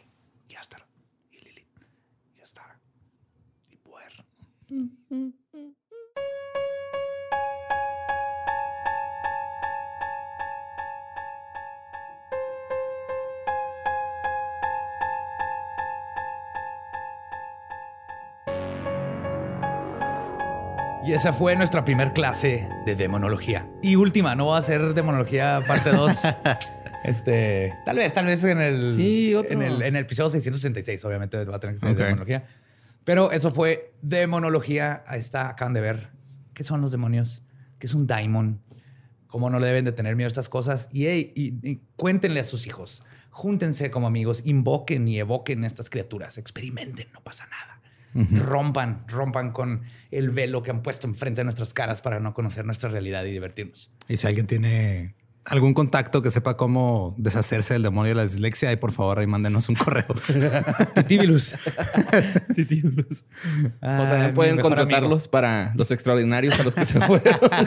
son, son buenos, güey. Sí, te o sea, tú rezándole al ángel de la guarda y tu pinche ángel de la guarda y todo menso. y el demonio acá todo chad, acá bien buen pedo, güey. Está bien en su letrina, así. Con sus alas de dragón, pie de gallina y la chica, el del pie de patos está bien chido. Y de hecho tengo una, una hipótesis de todo esto. Por ejemplo, los sigilos de cada demonio y todo. Para mí es como la estación de radio en la que tienes que poner tu mente en, en meditación para conocer el, conocimiento humano, el consciente colectivo, las frecuencias de todo lo que hemos aprendido. Y alguien descubrió así como que, ah, con este voy a aprender arquitectura. Y esta está, medita y ve este símbolo. Y entonces medita de ese símbolo y te llegan ideas de arquitectura y todas estas cosas. Y luego le pusieron nombres que los representan y de dioses, de daemons, de todo. Y luego llegó la iglesia y dijo, no, no, no, no, no, no, no, no, no se metan con nada de eso. Y nos metió el miedo por siglos y siglos de demonios y así. Pero ya vimos que son bonitos, son buena onda. Increíbles diseños para tatuajes ya. Aparte de todo, sí. Bueno, cuando los no pasa absolutamente nada. Se ven bien chidos además. O sea, ahora en vez de, de tatuarse símbolos chinos que tú crees que dicen amor y en realidad dicen este Ahora pequeño un- asador, ahora tienes un sigilo que te dices, ah, es de tal güey y no resulta que es un güey que firma raro. Sí, es el güey que te hace firmar raro y llega arriba de un pony y te ofrece helado de vainilla. Le tienes que dar caca a cambio. Eh, y si quieren información extra o si quieren ver más cosas que pasan, recuerden que tenemos Patreon. el tercer viernes de cada mes en Patreon a partir del tercer nivel. Hay un QA en el que ustedes pueden mandar sus preguntas. Estamos ahí como tres horas en un viernes más platicando con ustedes. Ahí hay más contenido. El, extra que no queda dentro del episodio normal se pasa a Patreon y al contenido exclusivo de YouTube. Entonces ahí está. Pueden meterse a Patreon si quieren cosas físicas ya en los niveles más altos de Patreon, en los tres niveles más altos. Si quieren nada más contenido digital, en cualquier nivel de YouTube o Patreon también aplica. Exactamente. Entonces, eh, sí. Sí, entonces compren cosas. Por compren capitalismo. y evoquen demonios. Sean aventureros. ¿Cuál será el demonio del e capitalismo? George Bush. Yo me hubiera ido más por Reagan, pero creo que empezó más con Reagan. Sí, sí. Y nada, que era Fidel Castro. el menos obvio, güey. Claro, güey. El, secreto del, demonio del capitalismo es que nos hizo creer que era comunista. Ah, qué feo. Pues ya es todo por esta ocasión. Sí, los queremos mucho. Manténganse curiosos, curiosas, macabrosos y macabrosas. Y nos vemos el próximo miércoles. Y para que hayan invocado a todos sus demonios ese día, se los traen también a escuchar leyendas legendarias. Chao. ¿Estás listo para convertir tus mejores ideas en un negocio en línea exitoso? Te presentamos Shopify. Tal vez no lo sabías, pero nuestro podcast More Than Mamis es un negocio y lo empezamos por supuesto para desahogarnos y hablar sobre la maternidad, no para convertirnos en expertas de ventas y del e-commerce. Así que sí, necesitábamos ayuda para vender nuestro merch y poner en marcha nuestra tienda. ¿Y cómo suena con Shopify? Llegó otra venta. Shopify es la plataforma de comercio que está revolucionando millones de negocios en todo el mundo. Ya seas un emprendedor desde tu casa o desde donde sea, Shopify es la única herramienta que necesitas para iniciar, administrar y hacer crecer tu negocio sin dificultades. Con Shopify puedo gestionar pedidos, envíos y pagos desde cualquier lugar, brindándote toda la información y estadísticas de tus ventas al detalle. Regístrate para un periodo de prueba con tan solo un dólar al mes en shopify.com barra sonoro, todo en minúsculas Ve a shopify.com barra sonoro para llevar tu negocio al siguiente nivel. Shopify.com barra sonoro. ¿Estás listo para convertir tus mejores ideas en un negocio en línea exitoso? Te presentamos Shopify. Tal vez no lo sabías, pero nuestro podcast More Than Mamis es un negocio y lo empezamos por supuesto para desahogarnos y hablar sobre la maternidad, no para convertirnos en expertas de ventas y del e-commerce. Así que sí, necesitábamos ayuda para vender nuestro merch y poner en marcha nuestra tienda. ¿Y cómo suena con Shopify? Llegó otra venta. Shopify es la plataforma de comercio que está revolucionando millones de negocios en todo el mundo. Ya seas un emprendedor desde tu casa o desde donde sea, Shopify es la única herramienta que necesitas para iniciar, administrar y hacer crecer tu negocio sin dificultades. Con Shopify puedo gestionar pedidos, envíos y pagos desde cualquier lugar, brindándote toda la información y estadísticas de tus ventas al detalle. Regístrate para un periodo de prueba con tan solo un dólar al mes en shopify.com barra sonoro, todo en minúsculas Ve a shopify.com barra sonoro para llevar tu negocio al siguiente nivel. Shopify.com barra sonoro. Es año de jugar la trivia legendaria. ¿Crees que sabes más que Borre? ¿Crees que sabes más que Lolo? Prueba, prueba, prueba tus habilidades con la nueva trivia, trivia, trivia legendaria de leyendas legendarias. Disponible en Amazon. Step into the world of power, loyalty. And luck. I'm gonna make him an offer he can't refuse. With family, cannolis, and spins mean everything. Now, you wanna get mixed up in the family business. Introducing The Godfather at Choppacasino.com. Test your luck in the shadowy world of The Godfather slot. Someday, I will call upon you to do a service for me. Play The Godfather, now at Choppacasino.com. Welcome to the family. No purchase necessary. VGW Group. Void where prohibited by law. 18 plus. Terms and conditions apply.